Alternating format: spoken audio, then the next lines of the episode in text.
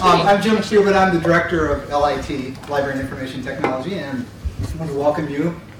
It's great to have this nice turnout this afternoon to hear a great teacher, a great scholar, a dynamite bass player, and a great colleague in Cindy Hahn, and talking about her, her new book, Coincidences. So, Cindy, Well, great you. to have you here. Thank you. Otherwise be pronounced either way. I, I, No, uh, it's a translation. so.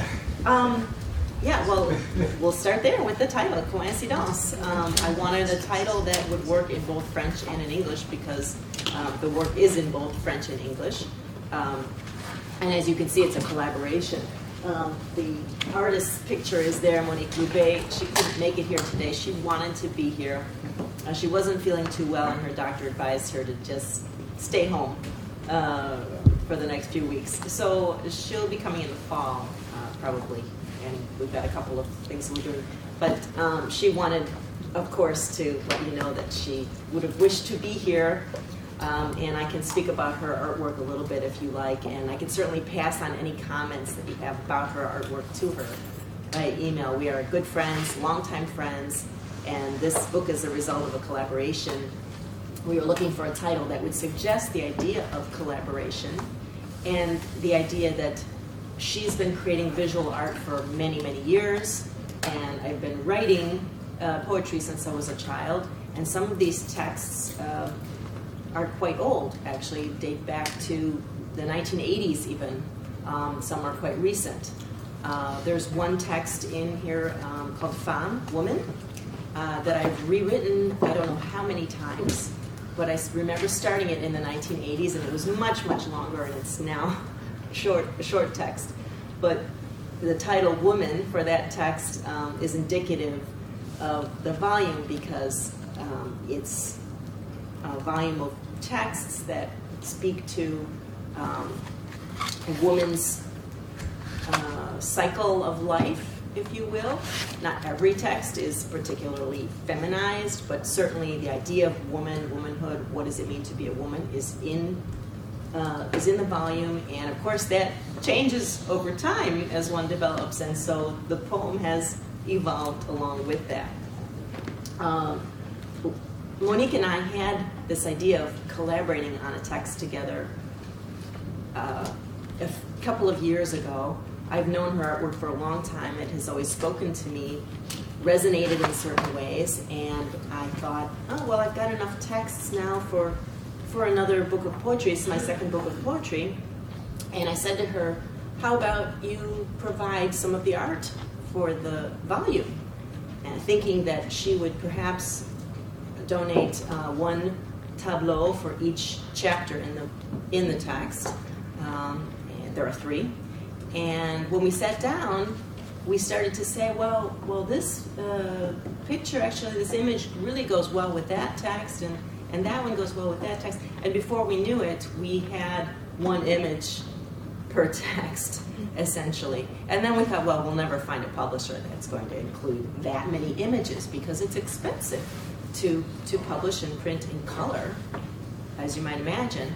And we approached a publisher, a Parisian publisher, who had published a, a translation I had done of Evelyne Accad's work, a Lebanese writer, and he immediately said yes. He took a look at it, said, This is beautiful, like the text, like the images, yes, let's do this. And he said, in fact, it will work very well with his uh, the series um, speech that is nomadic, Parle Nomad, his series, and because this volume speaks to movement and cycle of life.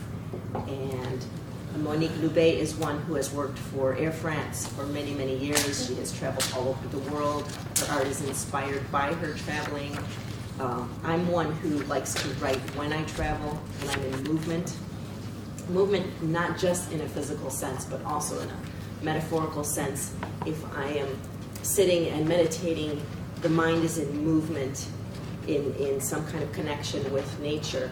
And so the idea of movement became um, uh, worked for this particular series and this particular work. The three chapters, um, as you'll know if you have the text, um, relate to this cycle, uh, and in particular, uh, ascent, uh, envolée in flight, and atterrissage landings, which could relate also to taking off in a plane. So that resonated with the artist as well, since she's taken many flights. And flight, of course, not just in a literal sense, but in a metaphorical sense. Uh, coincidence, therefore, indicates collaboration, um, coincidence of creating art over years of time, uh, cooperation, coexistence, uh, the co you might think of. And uh, we're very happy to have put it together. Maybe I could read you a text to start. And I have a few images from the artist that I could show. Um, I, am very interactive in classes, as my students know. I never lecture, and I'd love for there to be interaction between us. So um, if you have questions or comments that you'd like to make while I'm speaking, please feel free to just jump right in. Don't, don't wait. So I wanted to start um, perhaps by reading a poem about spring. That spring is, has been on my mind now for a while, and it's finally here, and I'm so pleased. At least for the moment. At least for the moment, yes. And it's all about capturing the moment, isn't it, in poetry? At least for me. Capturing the moment and, in some sense, transcending it. So if I were to define poetry, it would be in the details, in the, the details of the natural world, and finding uh, another meaning, a transcendent meaning to that moment. Uh, so the one I want to read is on page 72, 73, the, the English and the French. And you'll notice all the texts in the volume are in both languages, and I self-translate. I have a head that works in both languages all day long because of my teaching in French, and um, the other half of my day is pretty much spent in English, and I travel a lot to francophone contexts in which I tend the poems tend to come out in French.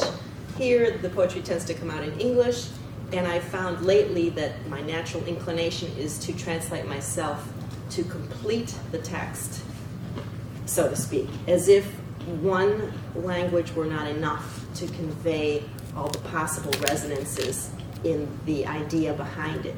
So I've been translating myself um, in the last few years, and as a result, a lot of literary translation that I do on the side as well. So, so let me read this one called "Snagging Spring," which was uh, actually inspired. One of the lines in the poem was inspired by Herb Berman, who's uh, leader of the Deerfield Library Poets, of which I'm a member and he's always sending out poetry to us. And this, I pulled a line from one of his texts, and I'm giving him credit here. A different weight on my bones, bare trees waiting, cardinal red splash across the garden, a fleet of spring. Now the buds will rain down white, greening the mud. A different weight on my bones, light silvering, a touch of pink. Talonner le printemps, C'est un autre poids sur mes os, arbre nu attendant. Une ruée de rouge cardinal traversant le jardin, envolée printanière. Or, une pluie de bourgeons tout blancs reverdissant la boue. Un autre poids sur mes os, une petite poussiérée, un soupçon de rose. Uh, the idea of color is really important to me. I think that there is, the poem's not finished unless there's some idea of color in it.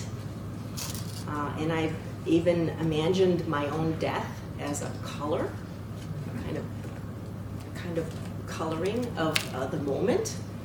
And uh, so there's another text I'd like to read you uh, called L'avenir en couleur, which I believe is uh, near the end of the volume. If someone finds it before me, let me know. No, I'm be in the middle. Here we go. Um, page 55 is the French, and I, I don't know if everyone's got the text. I have an example of one of the tableau that goes with it. It's an oil painting um, that has so much going on in it, so much movement. The artist tends to use some concrete imagery and then she will go beyond it into the abstract. This one is particularly abstract, although one could perhaps find some some elements that suggest things. Uh, but that's one of the reasons that her art really appeals to me is because it's this idea of being grounded in something concrete and defined in some way and then transcending it, going beyond it. And so um, this one is called L'avenir en couleur. La vie me retourne sur la brise, en dédale, en spiraliraline, à baignoire en tourbillon. Mon amour montant embarque sur des pétales aux airs blonds. Ses frêles ailes rougissantes en si peu de temps me ramènent au bleu-vert de la terre-mère, au sol ensoleillé. Ma mort s'épanouira à la longue et prendra sa fugue orange en une envolée d'ailes grisantes et de feux follets. Cœur plié à mes pieds, je fais cadeau de cette tendresse qui reste à la longue tige du tournesol en mouvement bourdonnant de juin, aux racines puisant des tunnels au temps des vers, au visage en graines qui suit un soleil de nouveau rajeuni. Um, does everyone understand the French, or do you want me to read the English? Read the English. Okay, it's on the next page, 56. The future in color. Life turns me over on the breeze, a swirling, a spiraling black bee in storm. Climbing, my love embarks upon petals blonde airs. Its frail reddening wings so quickly return me to green blue earth sea, to sunny soil. My death in the end will blossom and take flight, orange in a spread of heady wings and will o' the wisp. Heart folded at my feet, I gift this tenderness, left to the long stemmed sunflower in buzzing June movement, to roots welling tunnels to the rhythm of worms, to the seated face turning to follow a newly renewed sun. And so the idea, of course, is I'm not dead yet. this, this, is a poem that speaks about death, but death, um, I, I believe that there are many deaths during our life we're constantly dying and being reborn, and we're on uh, this journey that continues. And so, um, this cycle is not meant to be uh, the ending poem, it's the conclusion of life, but rather something that's continually ongoing. And at the same time, we're constantly being born, dying, uh, and, and, going somewhere. So, uh, that's the idea behind many of these texts. Yes. how did you choose whether the French or the English would come first? Mm. Yeah, I tried to vary it. Uh, sort of an intuition. There wasn't a specific reason for putting one before the other. In some cases, we looked at the, the images, which image worked best with each text, and then said, well, we should put this image next, so okay, that text. Okay. Or oh, we've had several in English in a row, let's go with a French one. Um, or that is starting with French one. Um, what's interesting is this idea of self-translation. Um, a lot of the texts were tr- retranslated after I did the translation of the original. it affected the way I wrote the original. So then I started to retranslate the original based on the translation. And, and it went back and forth. And so in some cases, in these texts, there's really no more original and no more translation. Yeah. Um, I'm curious about your translation process. Did you Mm. rely more on uh, transliteration or cultural translation, or what just sounded the nicest? Um, I'm really attracted to sounds because I play music, and so sounds just grab me. Uh, if, if it, I would always read aloud, and if the sounds didn't affect me and reproduce in some way a feeling that I associated with the original, I went with other words that sounded better. Uh, sounds are often ways in which I start a poem. So I've got to have a group of words that creates the right sound environment for the rest of the poem to hang on to.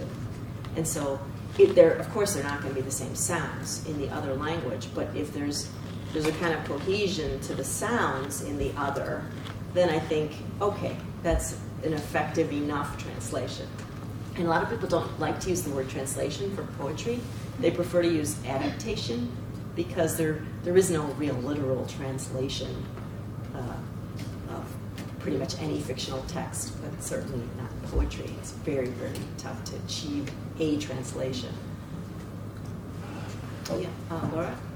Is the, the form of your poetry um, fairly organic, or do you try to confine yourself to a particular form in setting out to write any particular poem? Because it seems Yeah. like pretty variable. Yeah, oh, You know, right, right. um, Yeah, I never attempt to rhyme, although sometimes rhymes just occur naturally. Right. And especially if I'm writing in French, you know, French, everything rhymes with everything in French. There are so many, it's so easy to, to make those internal rhymes even, Mm-hmm. um, that it goes without saying that there's a lot of sonority Mhm. rhyme in the, in those texts. But I never start out with a particular, I don't want to say never, you usually like, don't wanna start out with a particular. now? No, no, no. I, I start with a group of words that I like to play with that Mm-hmm. are somehow haunting me or that, that seem like they need my attention. And then I go from there and I try to be concise. I- I'm not one that's particularly wordy. I don't, don't like that style, too narrative. So there's a word that caught my Yes. attention in um, Snagging Spring. Mhm. The word silvering.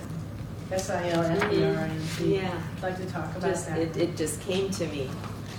It's your word. Uh, yes. Yes. I think, I, I don't know if that i- actually a word exists uh, outside of, I mean, did I, did I make it up? It's, it's a word, it's a word that I know now. Is it? It's a neologism. Is it, is it? Oh, okay, yes. I like, I like to create words sometimes. Go into lessons. Yeah. Um, you're free to use it and eventually get the dictionary. It's a very interesting Did- subject. You, you like, yeah, the, the, you know, the soft. Um, I, Should be a I word should be a word. yeah. Yeah. Yeah. Well, it is now. Thanks, though. Yeah. Um, you said that some of the stuff goes way back, 80s, and Mm, yeah. um, you said, um, is, is it also interspersed, or are there certain themes that are earlier, so does all the earlier stuff also occur over the sort of taking off for the flight and then landing, sort of later stuff, sort of the chronology, is that preserved, or is that? Yeah, there's there's no chronology, um, but I often find when I'm in nature and when I'm walking, uh, I'm inspired by something I see. You know, so a spider comes down like a thought, you know, and I, oh, I'm gonna write that down. Um, it- I'm really enamored by the natural world and then transcending it. So I never write poems about urban scapes. Urban just being a life cycle thing, But, but yeah, life cycle, not particularly. You know, the first one is an, is a meditation. I've done meditation for a long time. It's not particularly um, newer or older than than other ones. I tried to.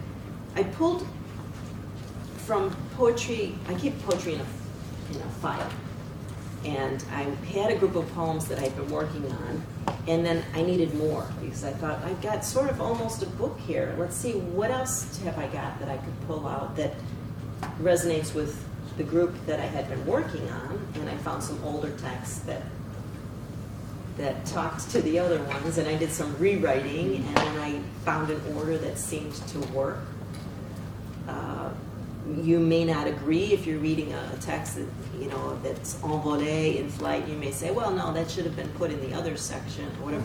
But um, they're not quite. They're not narrowly defined in terms of the movement or the chronology.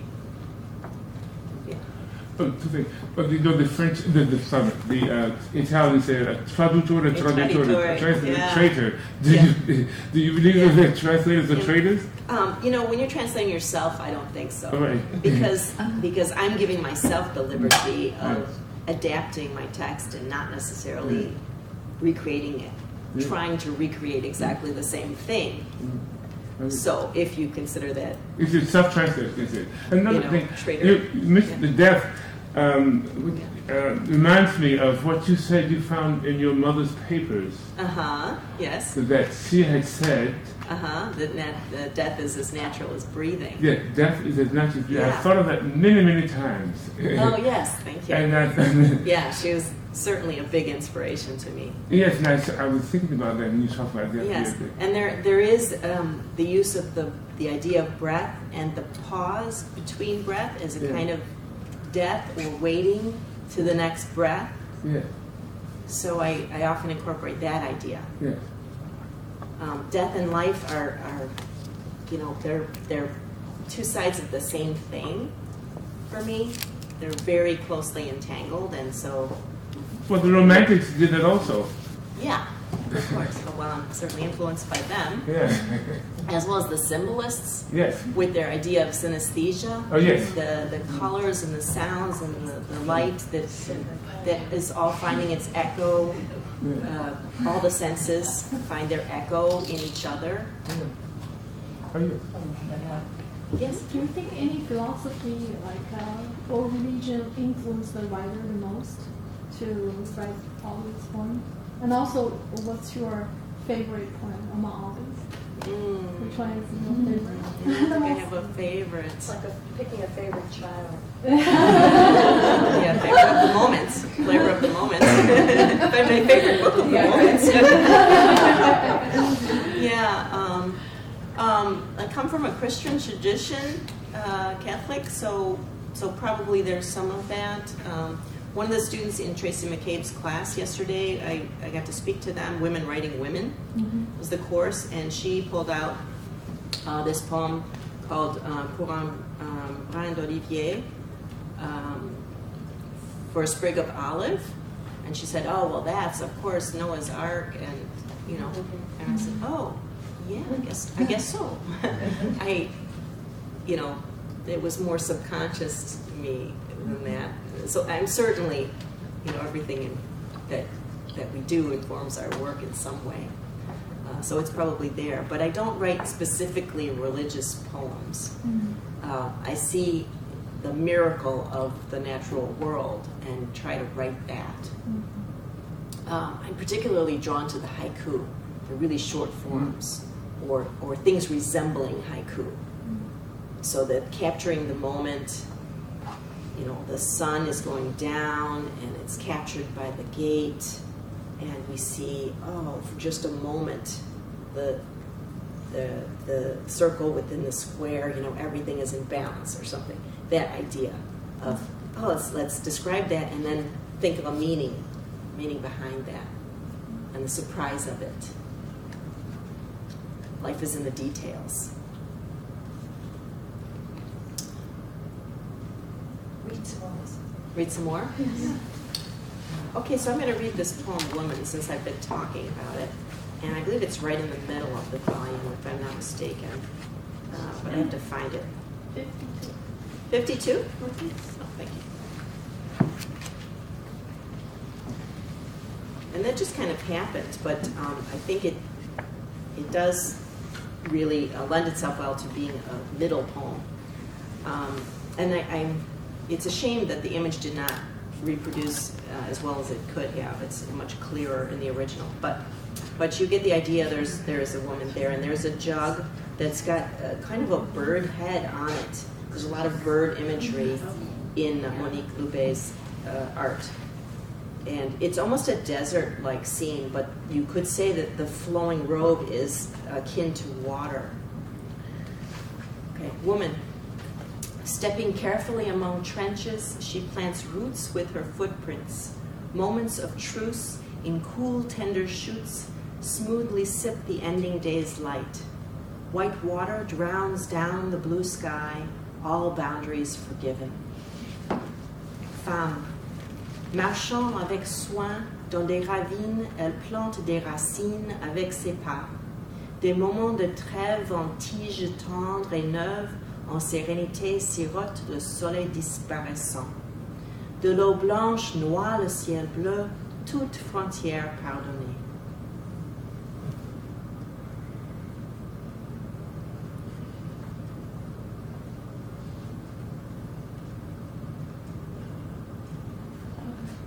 What are you working on now? Hmm. Um, most recently, I've written a couple of poems that are kind of imitating uh, Eleni Sikelianos. She was here a while back. You recall uh, an author from Colorado who's running from last for last year's literary festival. Seems like it was only yesterday. It was already a year ago. Uh, where she she kind of breaks the grammar.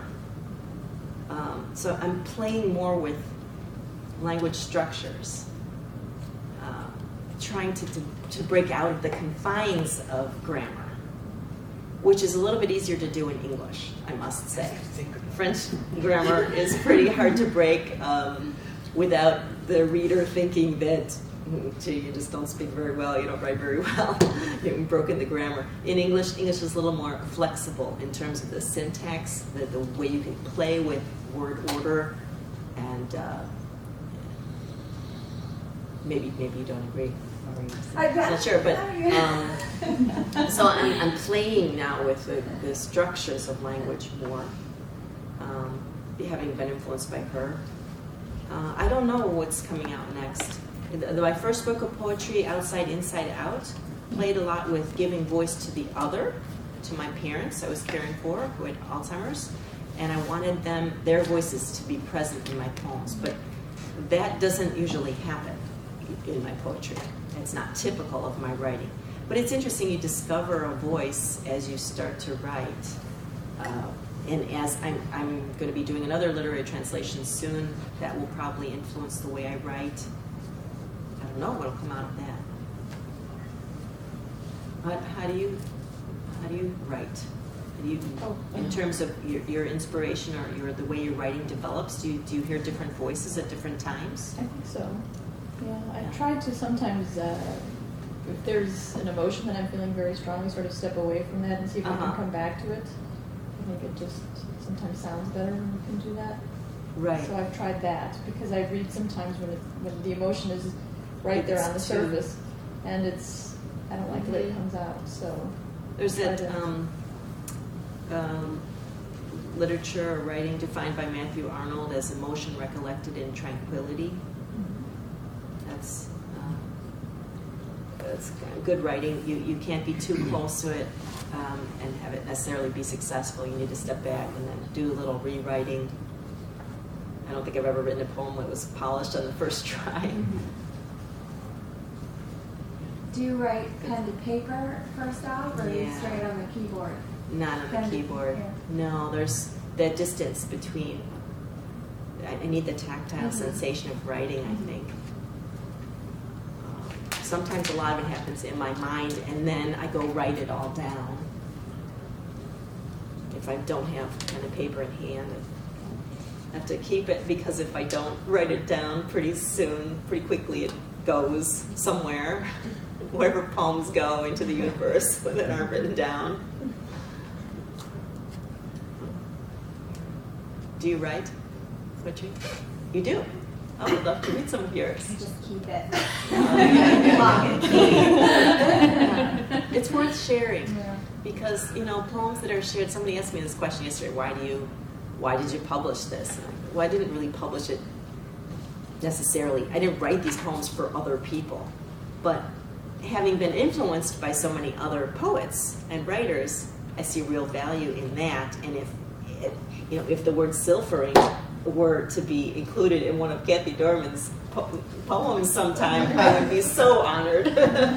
um, you know, to be able to have an impact on someone in some way by use of a word or, or an image, um, that's that's worth doing.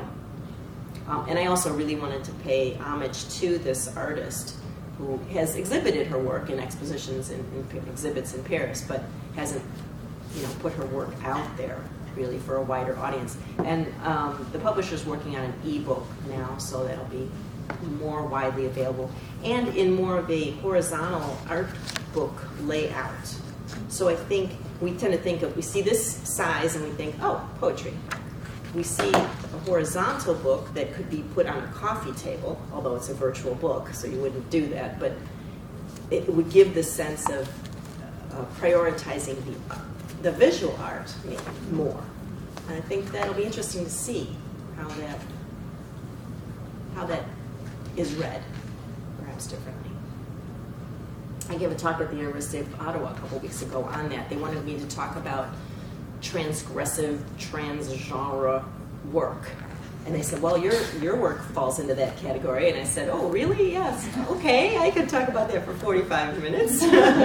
um, so I talked about how, you know, the, the, the art on the page is, the idea anyway, was that it should be just as important as the written word, that there should be a kind of a balance between the two art forms, and that they should speak to each other in a real collaborative way. So I don't know if that's particularly achieved, but we hope so. Are you ever inspired by art? when you're writing? Oh, yeah, yeah. And one of these poems, in fact, um, uh, which I can read, is on page 46.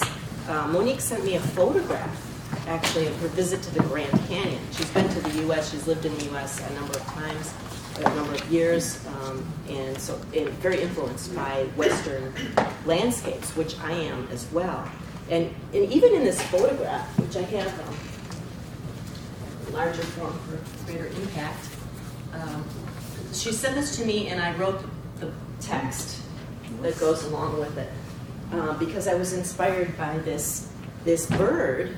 There, so you've got the very concrete image, and then beyond it, there's this um, fond flou. You know, it's it's it's hazy. It, you can read into the background. It's not totally clear, and that appeals to me. And also the the color, the color of the rock in the poem. Uh, so canyon flight, turned from wind, sun blankets this wide silence. No feather flutter, white wood wash, warmth filtered, dusted blind, immense. Climbing horizon, terraced copper light, black eyes resonate.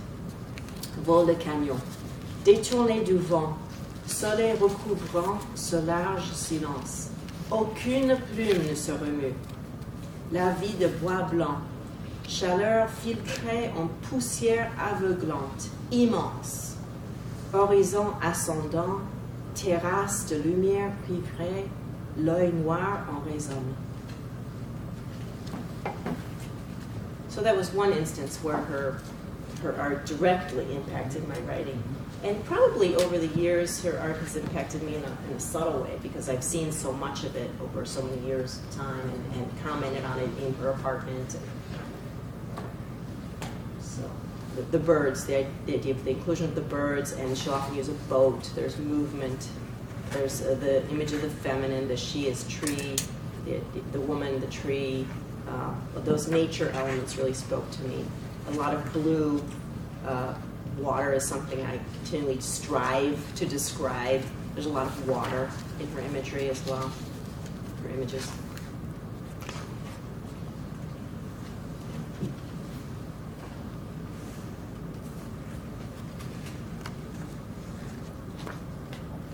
If there are no more questions, I'll end with the poem on the back cover, maybe? Very short. Daybreak Harvest. Poised to sing spring, this in between hour when poems are time's pockets. Moisson de l'aube.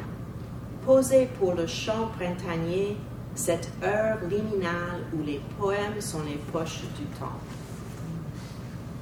Thank you. Um,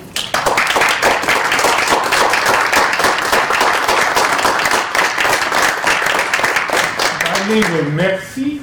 Thank you. Merci à vous.